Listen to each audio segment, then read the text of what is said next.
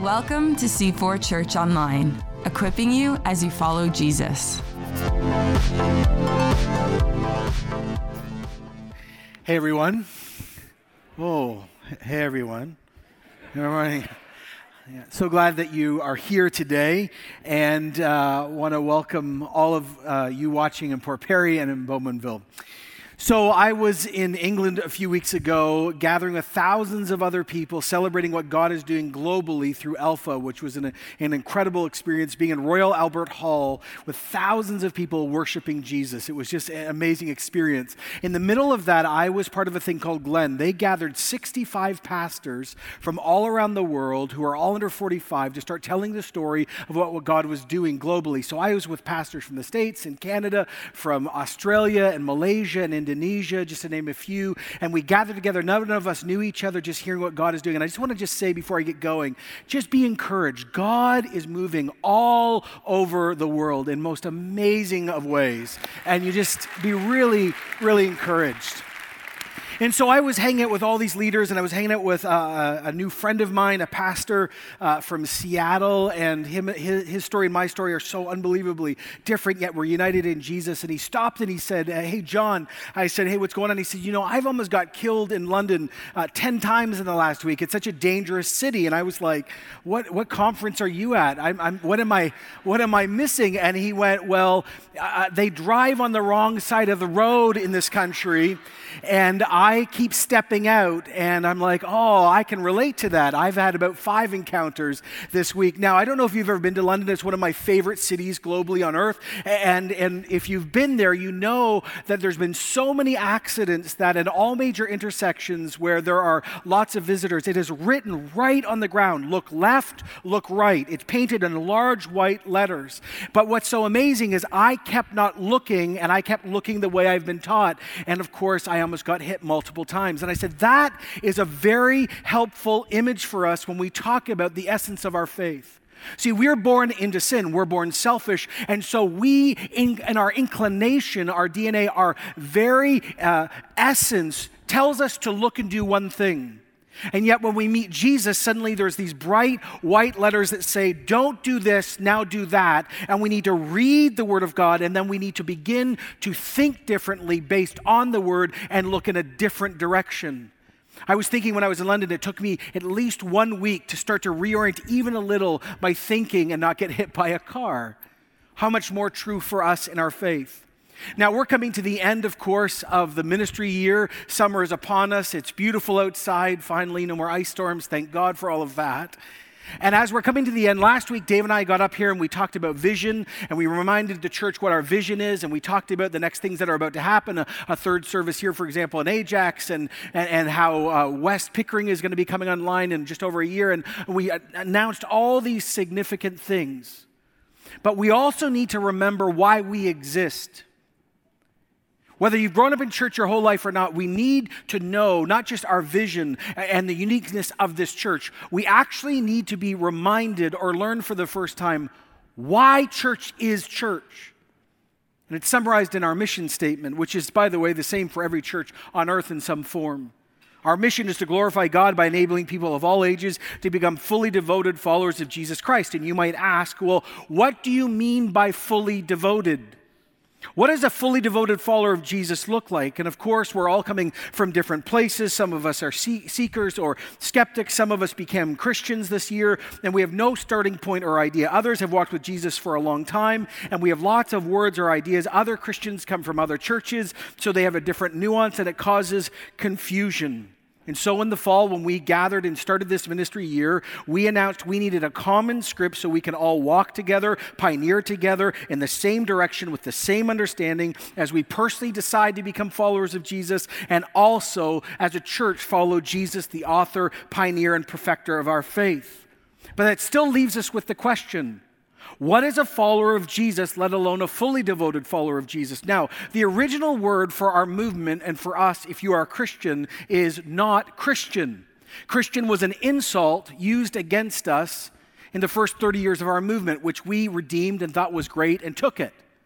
The original language that was used is the word disciple. But disciple is such a churchy word. We use the word disciple or discipleship all around the world in all sorts of churches. It's an ancient idea. But many of us who've walked with Jesus for days, months, years, or decades don't understand the power of the word disciple. Let me once again quote a guy named Ray Vander Laan that I did at the beginning of the year. He says, You know, like rabbis of his day, Jesus had disciples. Now, disciples' deepest desire was to follow their rabbi so closely that they'd start to think like the rabbi and act like the rabbi. Like other rabbis of his day, Jesus had disciples, devout followers who were probably in their mid teens. Gifted students would approach a rabbi and ask, May I follow you? In effect, saying, Do I have what it takes to be like you, rabbi? Now, the rabbi would make the decision either accept the student, yes, or say no and send him away to pursue a trade. But Jesus broke this pattern when he chose his own disciples. He asked his disciples to follow him, and they knew without a doubt that their rabbi believed in them. Now, let's just stop, and if I could have everyone's attention for a moment.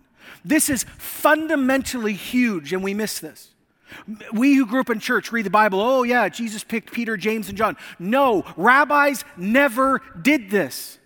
And this is so powerful, and this is giving us the first glimpse into the profundity of the gospel because we are not reconciled to God by doing good works or who we are. God chooses us, God introduces himself to us. He says, I'm going to actually tell you, you're going to be my disciple. And why does that matter? Because we know right at the beginning we can trust in his work, and we are different because he's done the work, and we don't need to prove anything anymore.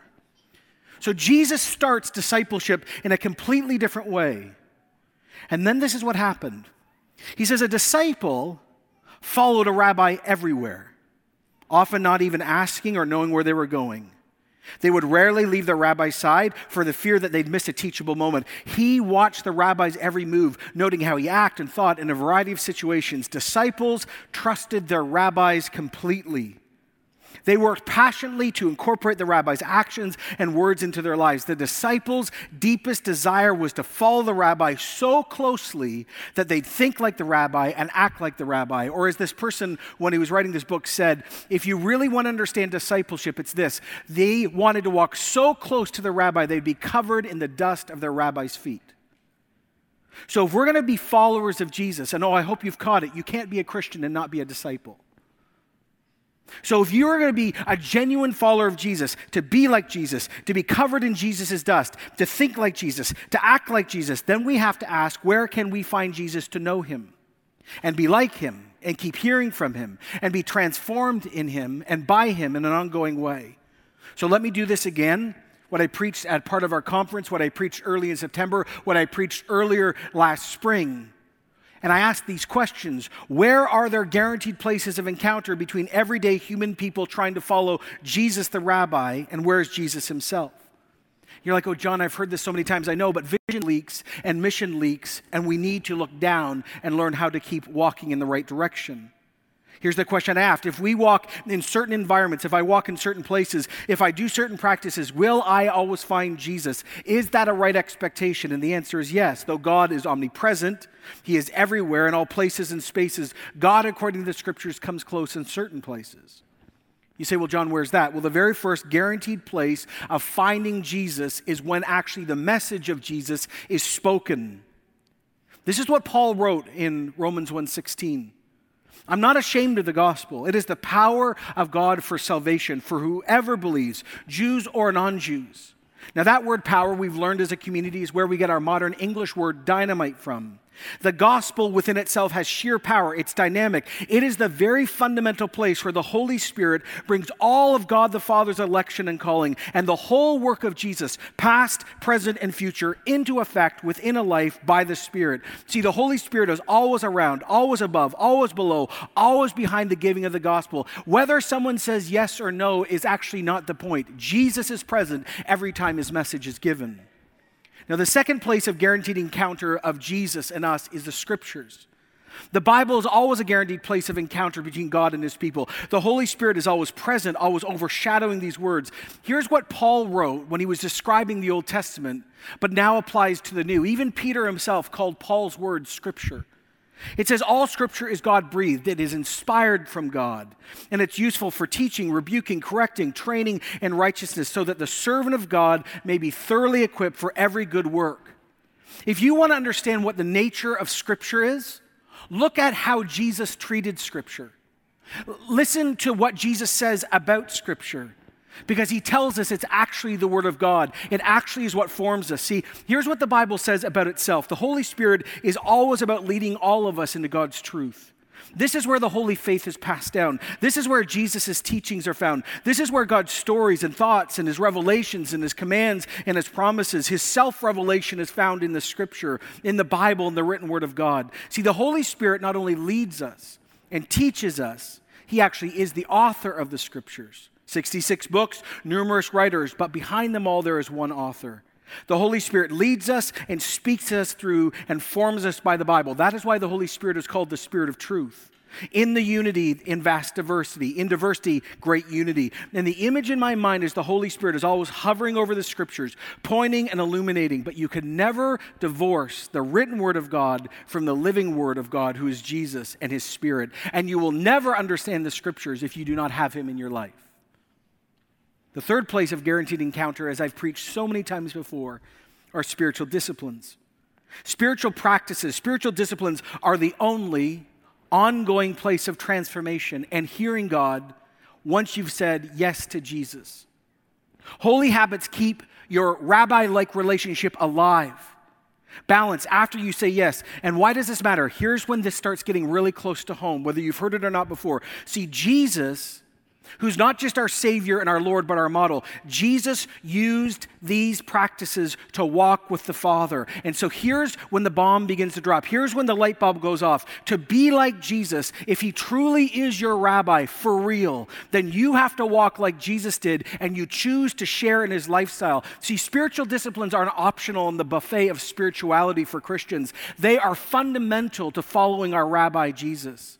They provide the ongoing dynamic experience and our positionally given reality. Oh, yes, right now, before God the Father, because of Jesus' work, I'm perfect in the sense that He has saved me. But down here, I need to keep walking with Him.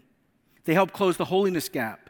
They give us a script and an experience to share with each other.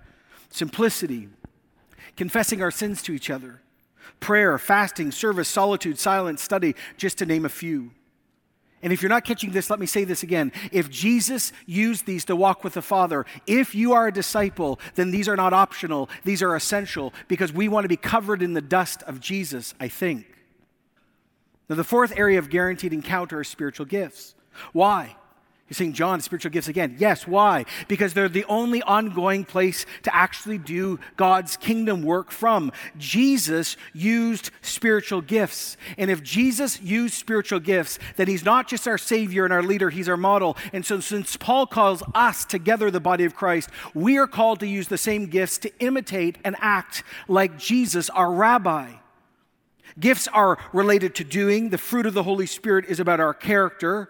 You yourself will not have all 21 gifts, but we're called all to grow in the fruit of the Spirit. Like I've preached so many times before, what you were born with, natural abilities or learned abilities, can be used for God, but they are not a guaranteed place of power to see the kingdom of God supernaturally spread. 1 Corinthians 12 11. And these spiritual gifts are the work of the one and same Holy Spirit, and He distributes them just as He de- determines. See, the Holy Spirit's presence is guaranteed every time you actually use a spiritual gift, because actually you can't use spiritual gifts without His presence, because He's the giver of the gift. He is the one who gives the gas in the car, and He's the car itself. And why does this matter again? Because Jesus Himself use spiritual gifts. Jesus had the gift of teaching, Jesus had the gift of miracles, Jesus had the gift of mercy. So, if Jesus, to demonstrate what it looks like to walk a holy, normal Christian life, used gifts, then we are called to do the same. Now, the next area of guaranteed place of encounter is what we're doing at this very moment gathered worship. And like I've said so many times before, what happens when we worship? What is happening when we sing, give, read together? What happens when we serve communion together? What happens when we witness baptisms together? Well, like we've all said, honestly, sometimes it's epic and great and exciting, and sometimes I'm bored, and sometimes I don't want to be there, and sometimes I'm inspired. I don't like the preacher, I like the worship. No, no. A thousand things affect what happens when we walk into environments like this personality, week, sin, music style, my day, my week, my children, my friends, my bank account. Listen, but here's the point the Bible declares that in these moments, heaven touches earth. In, in these moments, we walk into, as the old theologians used to say, we walk into the environment where angels fear to tread. When we sing and we give, we enter into God's presence through Jesus the high priest with all the angels. And as I've preached before, but let me say this again because we forget this. We at this moment are all supernaturally by the Spirit connected to every Christian on earth, but we are also connected to every Christian who's already died in the presence of Jesus. Death does not separate. There is not two bodies of Christ. There is one body of Christ. At this moment, my great grandmother is in the presence of Jesus. And though I can't talk to her right now, we are united by the Spirit of God. And when we worship together in this community, we are joining all the angels and my great grandmother and everyone else who's faithful, Abraham and Noah and fill in the blank. And we together enter into this environment and we worship the true living God, the Father through the Son by the Spirit. This has totally changed the way I prepare for church. I was sharing this a few weeks ago when we did our conference. I used to come to church with a thousand things on my mind because I helped lead this place. That still exists. But the new discipline that I have now invoked is this is every time I'm in the car, I did it this morning. It doesn't matter how, how my week was, who's doing what in the church, whether I know the good or bad things happening behind the scenes. I declare out loud that God, you declare in your word that you are holy and you inhabit the praises of your people. So I know that when I walk in that room, no matter who's leading, I will encounter the living God of heaven and earth. When I read the book of James and it says, if you draw near to God, he will draw near to you, that's not metaphor, that is true. I expect to encounter the Lord Jesus Christ. When Jesus says, Where two or three gather in my name, I am there, that's not allegory, that is truth. I expect to meet my rabbi, Jesus, every single time I go to church. My expectation has changed. Why does this matter? Because when we all come expectant, guess what happens? We meet him. We meet him. Now, another great guaranteed place of encountering God is what we're about to do communion. Do I believe Jesus is in these elements? No. But do I just believe this is some bare memorial conversation about what happened 2,000 years ago? No. The breaking of bread, communion, the Lord's Supper, uh, Eucharist is multifaceted. Of course, it's a place of remembrance. Paul said it this way We proclaim the Lord's death until he comes. But it's not just past tense remembrance.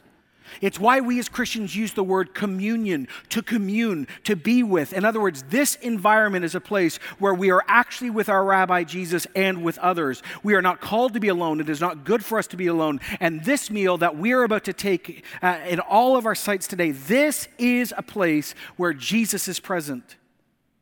The juice and the bread aren't Jesus, they don't turn into Jesus. They are symbols that focus our attention. But Jesus is at every table when we meet. It's a place of forgiveness. Jesus eats with sinners even today, and he reminds us that what the psalmist said is true. His mercies are new what? Every morning. Then, of course, there's the act of water baptism. Now, this year has been an amazing year. We've baptized 84 people. I think we can celebrate that again today, which is amazing. It's really encouraging. Just for context again, and all praise to God, that's the average size of an average Canadian church. But let me ask something to all of you who refuse to get baptized. Uh, you who are Christians, not you who are seeking or skeptics. Why do you think you have the right not to? And, and I'm, I'm not angry, I'm asking this question, and here's why. Because Christianity, being a Christian, isn't separate from discipleship. You can't have Jesus as Savior and not have Him as Lord. He's one package. How did Jesus start his ministry? He was baptized. Why? Because he needed to get baptized? No. He was modeling again for us what? What a normal Christian discipleship life looked like. If your rabbi, if Jesus is your rabbi, and he started everything, his ministry, with water baptism, then why do you refuse to be washed in what he was washed in? Why do you refuse to be covered in the dust of his feet? See, this is not an intellectual problem or a theological problem. This is a discipleship problem. You have a wedding ring issue you need to resolve. Because at the heart of it, water baptism is a beautiful, joyful, celebratory description that Jesus decided to say, You get to be my disciple and I'm your rabbi. And you just want to publicly tell the world, Yes, he's my rabbi and my Lord and my king. And I'm wearing that wedding robe and I'm wearing all of that stuff. And I just want to declare how good he is to me. Why do you refuse to do what your rabbi has already done? That is why Jesus' last words to the church were Matthew 28, therefore go and make what? Converts? Christians? No. Disciples, those who think and act like Jesus. Of who? Certain groups of people? No. All people. And what's the very first thing? Oh, you baptize them in the name of the Father who called them, and the Son who died and rose from them, and the Spirit who fills them. And you teach them to obey everything I've commanded you. Why? So you can be a good disciple. And surely, he says, I'm with you to the very end of the age. I will always, always be present and accessible as your rabbi. Now, the last guaranteed place of encounter is suffering. Now, let me make this clear. I'm not talking about random suffering. I'm not talking about, well, I robbed a bank and I'm suffering, so I'm suffering. No, no, you robbed a bank, you're going to jail. This, this is not what we're speaking about. We're talking about when you suffer for the good news of Jesus Christ when you're mocked or attacked or uh, whatever. This is what it's talking about. And now you understand what a disciple is one who thinks like their rabbi and acts like their rabbi and wants to be covered in the dust of their rabbi. Now listen to Peter. Who was one of the very first disciples ever called, and now he's an old man. And listen to what he talks about in the connection of suffering and encounter. 1 Peter 2:21 To this you were called because Jesus suffered for you. Ready? Leaving you an example that you should follow in his footsteps. Suffering is not a sign of the devil all the time, and suffering is not just a sign. Actually, suffering is the calling of an average Christian, and Jesus' suffering is the example we are called to imitate as his disciples. That is why Paul, who understood discipleship language and rabbi language because he studied under one of the greatest rabbis of actually the last thousand, two thousand years, Gamaliel. When he was very old, wrote these words in Philippians where he said, I want to know Jesus. And you're like, You know Jesus way more than most of us. He says, Yes. But I want to know the power of his resurrection, and I want to participate in his sufferings becoming like Jesus in his death, so somehow attaining to the resurrection of the dead. See, do you, do you, is it connecting it? Let me connect it for you. You begun, I begin to be covered in the dust of our rabbi. We begin to truly understand discipleship when we say the same message that Jesus said about himself, when we are formed by and live underneath the book that he actually was formed by and lived under, when we use the same spiritual disciplines he used, we begin imitating him. When we walk in the same power source he had, then we are becoming his disciples. When we worship and give God glory like he did, we're becoming his disciple. When we participate in the thing he instituted called communion, when we choose to be baptized like he was baptized, and when we suffer like he suffers, suddenly discipleship cannot be divorced divorced from Christian. You're not a Christian because you were born in a Christian family. You're not a Christian because you come from a certain ethnic group and we're not, we're Christians, not Muslims. No, no, no. You are a Christian if you've declared Jesus is your Savior and your Lord, and you are a genuine follower, a disciple of Jesus. Now, none of these things save you. Salvation isn't earned by any of this stuff. They strengthen, they give space. Because remember, God chose you to be a disciple. You didn't choose him. But then they provide the ongoing space for the Spirit of God to take us to Jesus and Jesus to the Father. But like I've preached before, and let me do it again, there's one critical thing we all need to continue to grasp on to. Personal holiness and character are critical.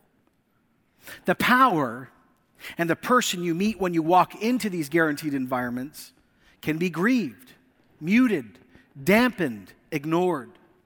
Ephesians 4:30 Don't grieve the Holy Spirit of God with whom you were sealed for the day of redemption. Oh, you're saved till the day of redemption. He's going nowhere. You're not big enough to kick him out of his own house, but you can grieve him. So if you come to these guaranteed places of encounter and you're intentionally living a life of sin or you're refusing to give up on one issue or or some listen then you actually are pushing down or attacking or causing pain or ignoring the spirit of god when you grieve the spirit gifts don't disappear they just dim When we grieve the Holy Spirit, the spiritual practices become powerless because they just become vehicles to get us to someone. But when we meet the someone, we grieve him when we get there. Do not grieve the one, for he's the one that we want to meet. So now let me walk it out this way. Now we know that a disciple is someone who wants to think and act fully like their rabbi, to be covered in the rabbi's dust, and, and doesn't even ask where we're going next, just almost blindly follows. And now we know that there are guaranteed places to find the person we want to follow. Now we need to come back at the end of this ministry year and review how we've defined discipleship here. Uh, once again, we, we need to review and understand the language that we've chosen here so we can actually be more devoted followers together. And remember, it's not just common language. Here's what we're trying to get to. We want to continually provide an opportunity for every single one of us to evaluate where we really are on the discipleship journey. Starting with this Am I even a disciple? Because when you look at the scriptures, it says in one of the, in Peter's writings, we have to even see if we are saved. That's not a threat, it's just an honest thing. Let us see if we are part of the elect. Because if there's zero fruit, you're not a disciple. And then if you are a disciple, then all of us come without fear or trepidation because Jesus has already called us and we know he believes in us. And he, then we say, okay, so how can I evaluate where I really am? See, if you've grown up in church, and I know many of you have, disciple and Christian and holiness and sanctification, all these words are thrown out all the time. But then the engineer in the audience and the mathematician is going, okay, sure, great. Show me what to do. How do I evaluate where I'm at? And most people go, well, it's just the Spirit. Yes, but we actually need to see where we are because how do we know where to go next if we don't know where we are now? And that's why we began to craft this stuff. And like the descriptions we're giving, they are fundamentally based in guaranteed encounter, uh, guaranteed places of encounter. So, what are the five phrases we used? Celebrate big, connect small, walk with Jesus, share the work, engage in mission. Now, let me again preach this, and I'm going to preach this in the fall again. Why? Because this is how we evaluate even where we're at. Celebrate big. Oh, we believe in celebrating God together in big gatherings. The very first Christian movement, within days and then months, moved from 2,000 to 3,000 to 5,000, probably over to 10,000, meeting in the temple courts. We rally, we love, we're drawn to gatherings where preaching, teaching, worship, prayer, giving, communion, and baptism are done. And we want to do this because we know God is present among us. Whether we're in an incredibly discouraging season in life, we're bored out of our mind, or this is the most amazing season ever, we are biblically called to celebrate big and celebrate the goodness of God together, regardless of circumstance. Whether we cling to his promises or we're thanking him for answered prayers, we celebrate big. And why? Because Jesus is always here when we gather. And Jesus, in his life, regularly went to large worship. If you want to be like the rabbi Jesus, you do what he did. And this is so important. Now, there's over 3,000 people that now belong to this church. And by the way, that's a true number. The fish really is that big, which is good. Okay, you can clap. Great. Excellent. Sorry, I wasn't expecting that. Some of the people in the back, I'm not sure. Okay, it's okay. So, but here's one of the things that we just know the average person in this church comes to Sunday gatherings like this twice a month.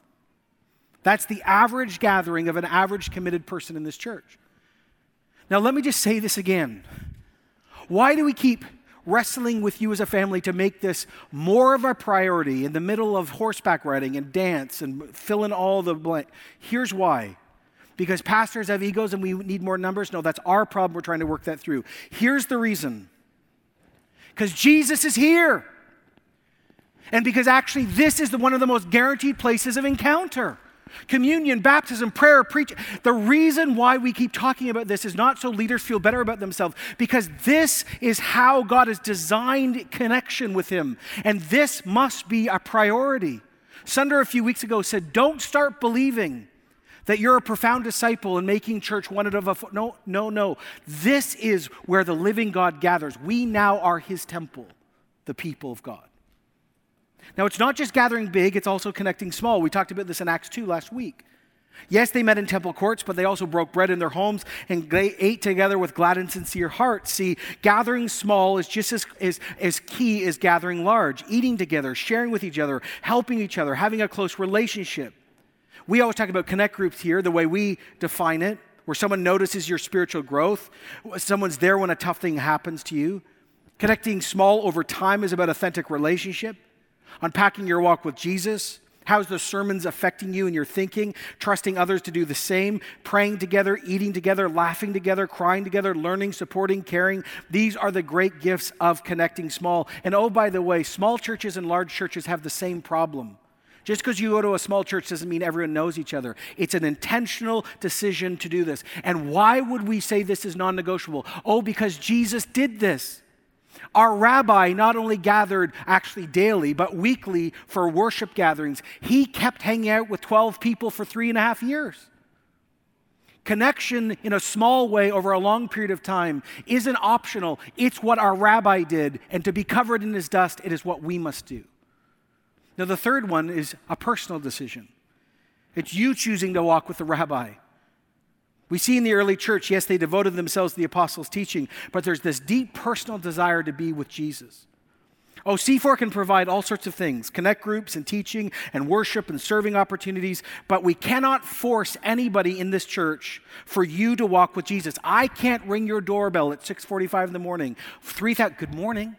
I just want you to turn on YouVersion this morning. What what version would you like today? I can't do this for you.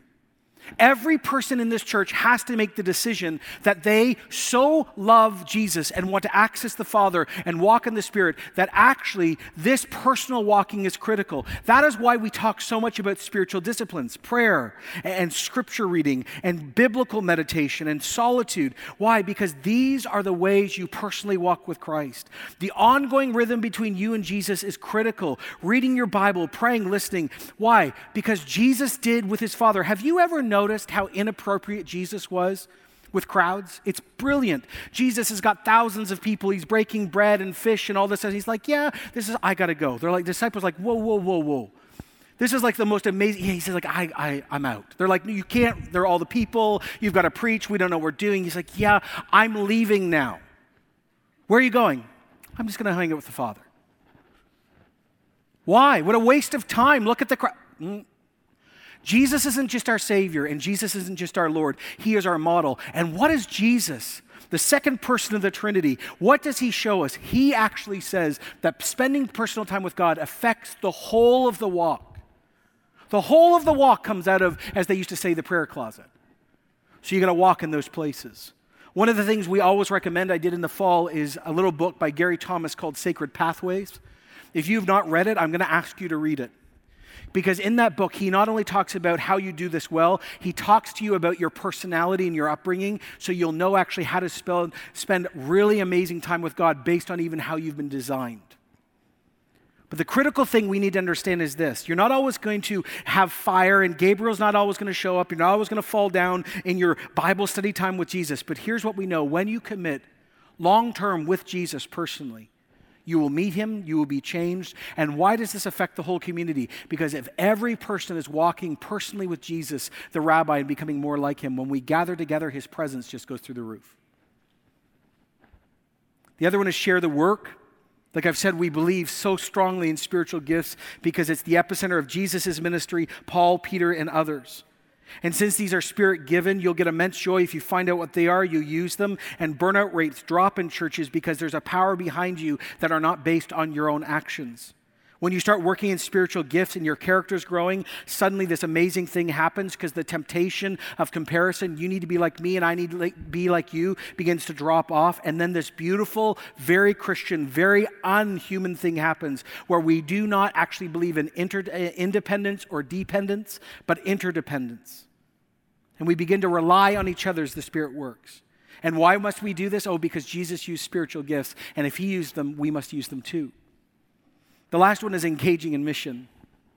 It's the category of generosity. We see this in Acts 2. They're, it's telling the good news of Jesus to friends and neighbors and strangers and family members. It's also just being profoundly generous with your time and your money. Generosity is always a sign of a genuine disciple of Jesus. This is why we've worked so hard even locally and globally, to actually build partnerships so we can serve here and around the world. But if you read Acts 2:47 carefully, it says that the early church enjoyed the favor of not some people, not just Christians, all the people. Why? Because they were struck by the love of God and the generosity of the people. And here's the thing we need to understand generosity is the enemy of mammon. Generosity is the enemy when money says that it is God.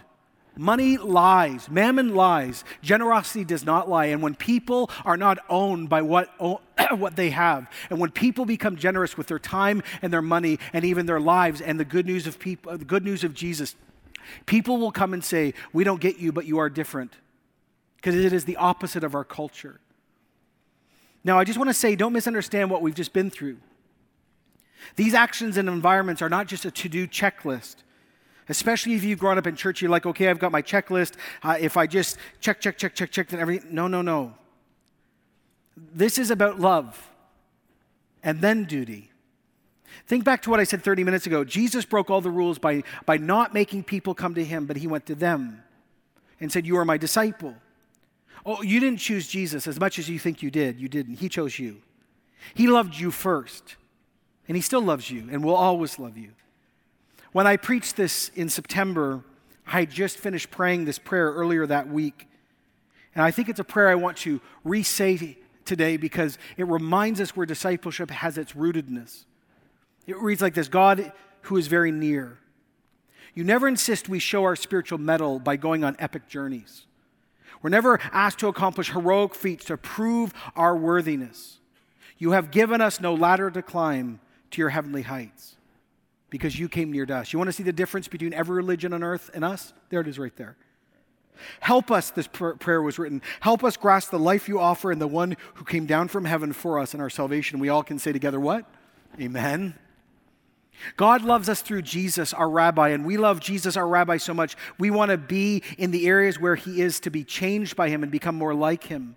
And the more we hang out in these areas, the more we'll find new opportunities to grow. And remember, if you were with us, some of you weren't, that we designed this very simple icon. And the reason why we built this icon is because we needed something that every person, a kid, teen, young adult, adult, could draw on a napkin and within three minutes truly know where they were on the journey. So if you can just put that back up, I just want you all to see this again. At the center is Jesus, our rabbi, our king, our brother, our friend.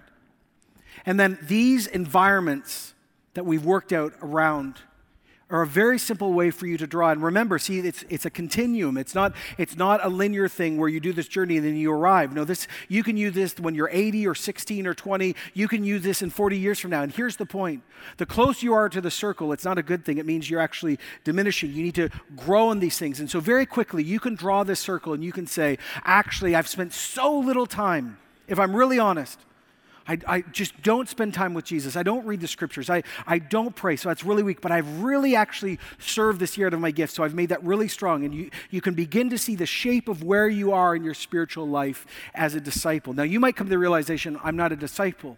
So this actually isn't relevant to you. You need to, first of all, just say yes to Jesus.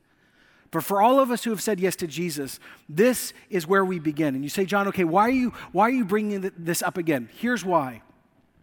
Because as we prepare to end this ministry year, as we're preparing for the summer, and we're getting ready for another ministry year with much more to take place, and more people that are going to come to faith, and more baptisms, and more sites, and all this, we need every single Christian in this church, every disciple in this church, to have an honest evaluation of where each one of us at so we can make a decision over the summer.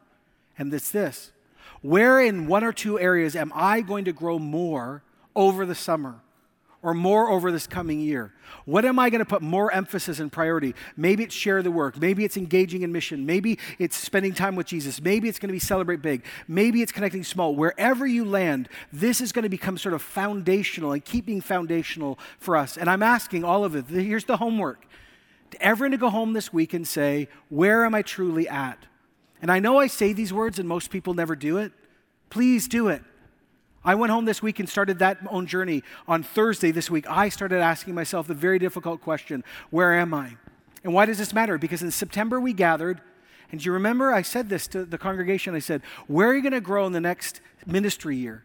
And all of us, thousands of us, took these books home right? And we did this self evaluation, and many of us made commitments to grow. So here's my question between September and June, did you actually go, grow closer to the rabbi like you said you would? By the way, this is not a guilty moment. This is just yes or no. Because again, we have the great, unbelievable privilege of being disciples of Jesus. And so we just want to encourage you in the next seven days, ask the Holy Spirit, where am I in this area? Where do I need to grow? What am I going to make a commitment over the summer and in the coming year? Now, if you weren't with us in the fall and you're like, John, this is all new to me, it's all good. At all of our sites, if you walk out to the welcome centers, these books are available. If you lost your book, you threw it out, you recycled it, it's okay, we forgive you. You can go uh, and get them too. But this is an invitation, not a rebuke. This is an invitation for us to grow closer into discipleship. And this is what I end with. Why? Because churches exist to produce disciples. This is why we're here. And if we don't make this the priority, everything else actually gets, uh, begins to crowd out the real thing. So, could we just, uh, uh across all our sites, stand for a moment and let's just take a moment to pray uh, together? Lord, thank you, number one, that actually we know why we're here. Some of us in this moment have realized we're not even disciples. And so, would you begin to work that out with people? Would you begin to encounter people, to talk to people? For many others of us, Lord, uh, we do love you and we want to be covered in your dust and we want to be close. But actually, we need you to speak and say, Where do you want us to grow close? Others of us know that we have not obeyed what we committed. So we're asking now that you'd forgive us and change us. All of us are asking for the power of the Holy Spirit to walk in ways that are impossible without Him. But here's our real simple prayer Would this church continue to be filled with real disciples, genuine followers of the Rabbi Jesus, who is our Savior, our leader, our model, and our Lord? Would more people come close to Jesus this summer? And may next year many more becoming disciples for the first time. God our Father, hear our prayer. God, our Son, God the Son, hear our prayer. God the Holy Spirit, hear our prayer. And we all said together, Amen. Thanks for joining us. To connect to the ministries of C4, visit c4church.com.